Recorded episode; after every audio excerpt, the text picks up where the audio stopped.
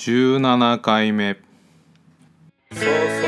とラジオ。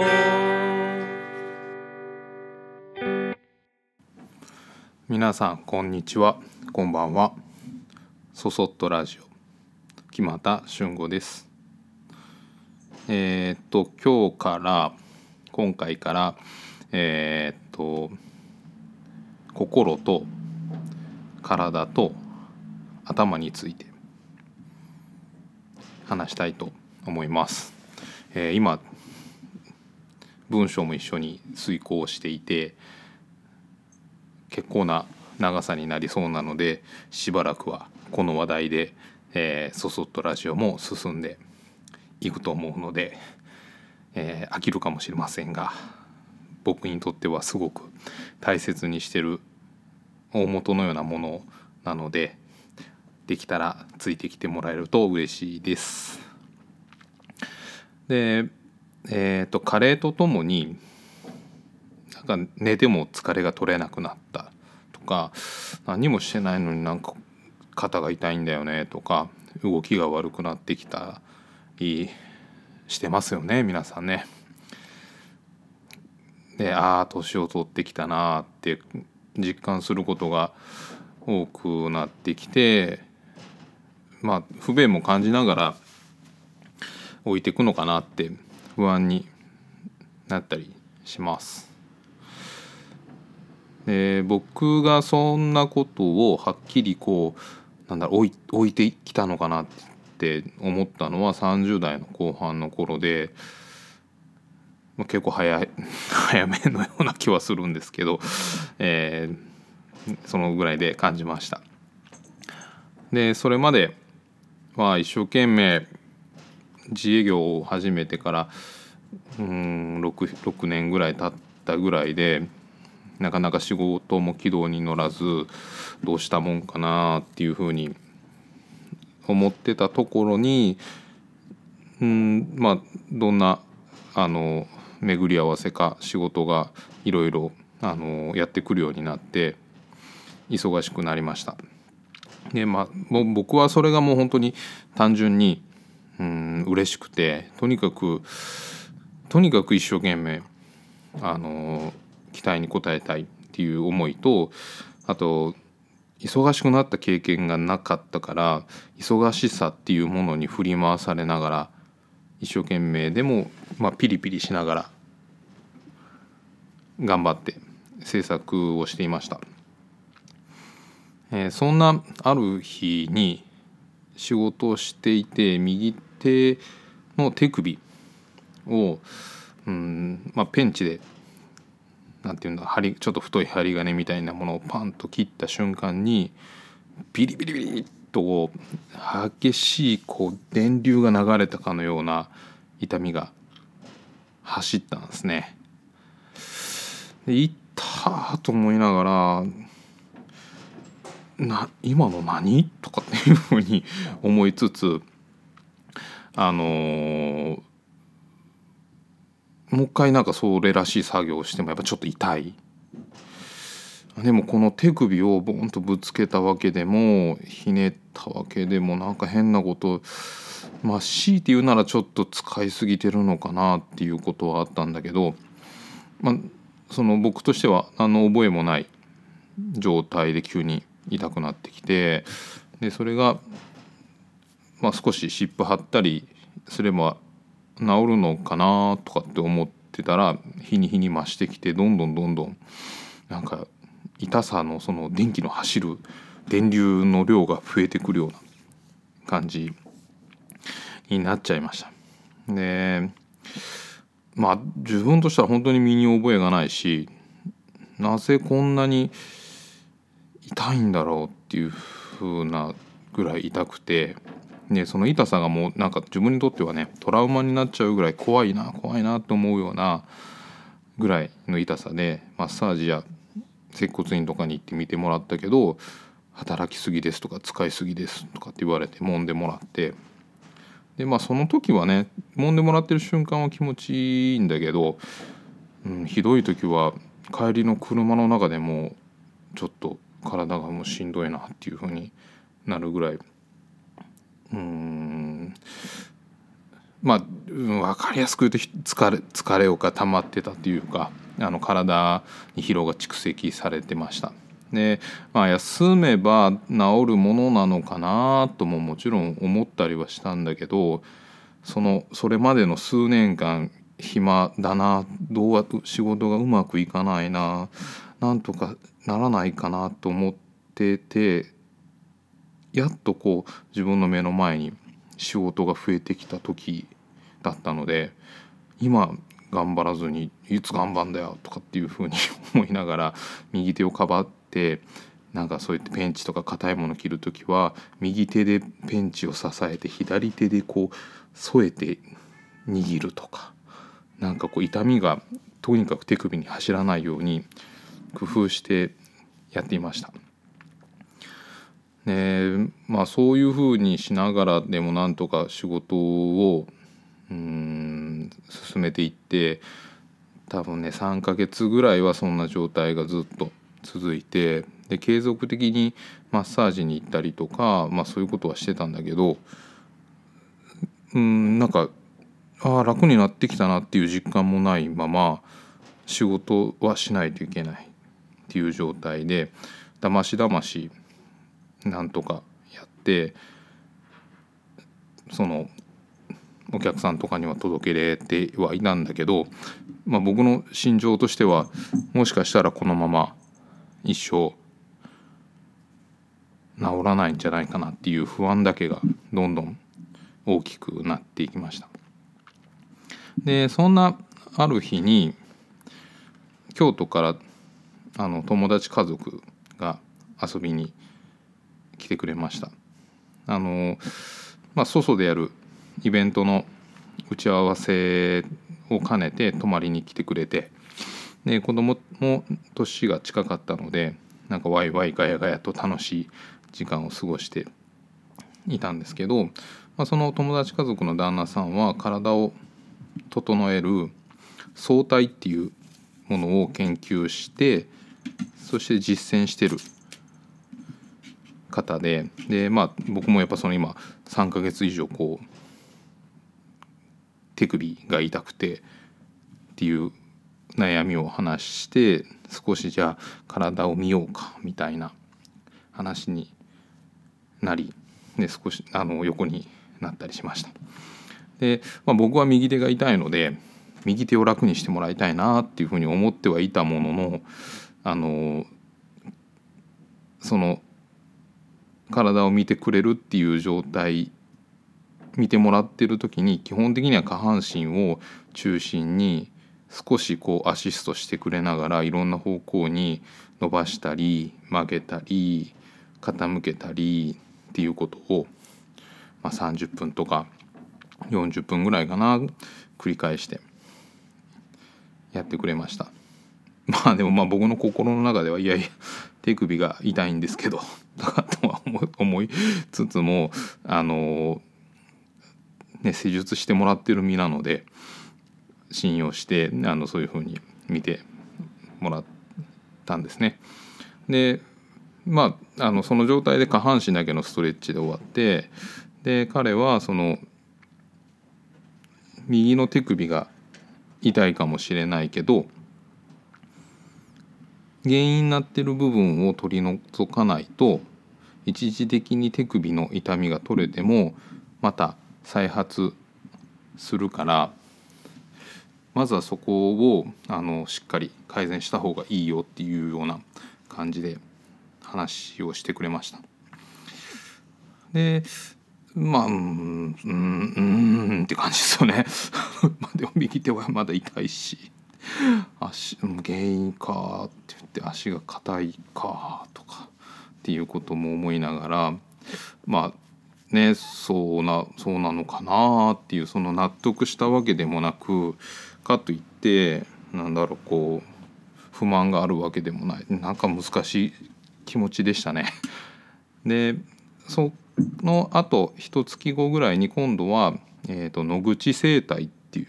生態方法生態学っていうのかな？を学ばれて施術はしないけどその理念をもとに体操や動き方を提案されてる近所の方とゆっくり話す機会がありました。でまあもともとその方とは知り合いで仲良くしてくれてたんですけどそれまで僕はそんなに体のことを気にしなくても動けてたしあの体の話をそういう話をされてもああまあそんなもんかと思いながら聞き流す程度だったんですけど、まあ、僕は手首がとにかく今は痛いのでそれを取り除きたいっていうようなことをあの話しつつでもそれをどうしたら取れるかがわからないっていうことを、まあ、親身になって聞いてくれてであのうん、心配してくれました。で、まあ、彼女はあの自分でできる体操だったりとかあとこう体をゆらゆらブランブランさせるっていうことをしたりあと、まあ、僕の場合だと手首が痛いっていうことは体がもうこれ以上はやめてほしいよっていうサインを出してることだから自分の体がはあ気持ちいいって思えることをしたりあとやっぱりねぎらってあげてほしいっていうことを教えてくれました。でまあこの頃こういう話をまあ2つ連続で聞いてなんかこううんどこかで自分が大きな履き違いをしてきてたのかなっていうことをちょっとこの頃から思ってきてで、まあ、その野口生態の方と話してる時に出てきたのは、まあ、あの原因がないっていうことは数ヶ月とか、まあ、もしかしたら1年とか2年の分の疲労が蓄積して痛くなったかもしれないからそのぐらいの年月をかけて治していくようなことにした方がいい直し直していくっていうぐらいの気持ちの方がいいんじゃないっていうことを言ってもらって何かそれが僕の中ではうん納得できたことだったんですね。でまたその一月後この この頃には僕の体が痛いっていう状況であの一月ごとぐらいに体のことを一生懸命やってらっしゃる方に3人に会うっていうなんかまあレアな感じですけどあのまたその一月後野口生態の方の一月後ぐらいに米原で整体をしてくれてる方がうちにあのイベントのイベントを見に来てくだされてでそれまで何度かお会いしたことはあったんだけどもちろん体のことを特に話すわけでもなくでその日もあのちょっとなんか古民家へ引っ越そうかなとかっていうことを思ってらしたみたいでどういう感じ改装とかどんなあれなんですかとか薪ストーブあったかいですかみたいな話を中心にいろんな話をしました。でまあその中であの僕うんとちょっとだけその、まあ、僕今右手首が痛いんですよねとかっていう話も織り交ぜながらあのいろいろいろんな話をしてたんですけど、まあ、帰り際にあの多分多分筋を違えてるからちょっとこうそれを戻してやったり伸ばしてやると良くなっていくかもっていうふうなことをおっしゃられてでまあその僕はそのあと1週間後ぐらいに忙しい年末だったので結構忙しかったんですけどあの前原まで小1時間ぐらいかな車を走らせて整体をしてもらいに行きました。でまあ体を触ってもらってでとにかく体中がガチガチになって使いすぎで悲鳴を上げてる。体がもうこれ以上は無理だよこんなに硬かったらそら手首も痛くなるよっていう話をしながら、まあ、施術をしてくださってでこう触りながら痛かったな辛かったなとかっていうことをなんかまあ僕に向けて言ってるのかなんか僕のこう体に向けて言ってるのかわからないような口ぶりでなんかこうホッとするような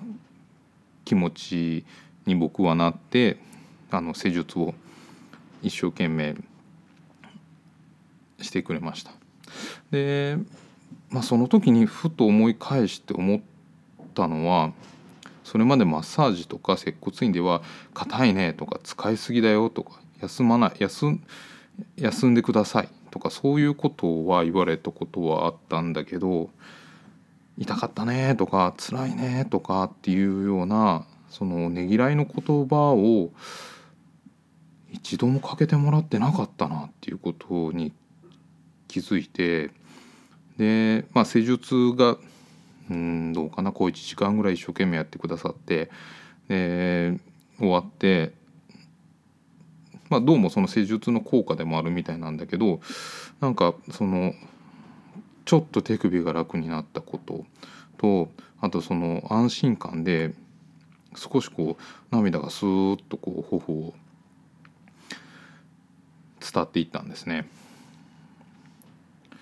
でまあそその1回でもちろん手首は痛手首の痛みっていうのは全部なくなったわけじゃないしその後も何回かうんどうかな23ヶ月に1回ぐらいのペースで手首を見てもらってそれでそうなんかまあ僕自身の感覚としたらそうだな1年後ぐらいにはその痛さのトラウマとかそういうのもなくなって今はあの手首が痛かったっていうこと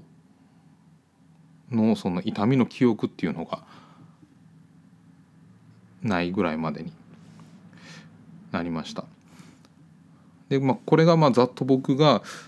その手首が痛くて痛くてあのー、うんなんて言うんだろう自分の体体っていうこと自分の体っていうことを真剣に考えるようになった一番大きなきっかけです。でそれはいろいろ考えたり勉強したりしていくと心と頭脳みそですね。とすごく密接な関わり合いがあってでこの体心と体と頭の関わり合いを整えておくと日々の暮らしがとてもクリアな状態で過ごせるんじゃないかっていうふうに思うのと同時にその今まで僕が求めてきたその自分の仕事に対する向き合い方であったりうんと表現したい部分であったりっていうもののすごく重要な要素の何て言うんだろうな根源のような部分だなっていうのをこの手首を痛めてうん認識しました。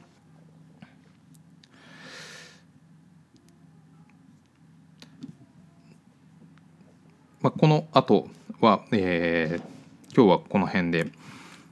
終わろうと思いますが、えー、この後はその時々にどういうことを思っていたとか、えー、どの辺からそのどの辺りから体っていうもの心っていうもの頭っていうこととの関わり合いを気にしてうんとどういうふうに自分なりに、えー、向き合っていってるかっていうことを少しこの先の回で続けて話していければなと思っています。えー、そそっとラジオでは皆様からの、えー、感想やお便りをメールでお待ちしております。メールアドレスは soso アットマークグッドの G ポイントの P 数字の5 3 .net そそアットマーク gp53.net、えー、こちらまで。お待ちしております。それではまた。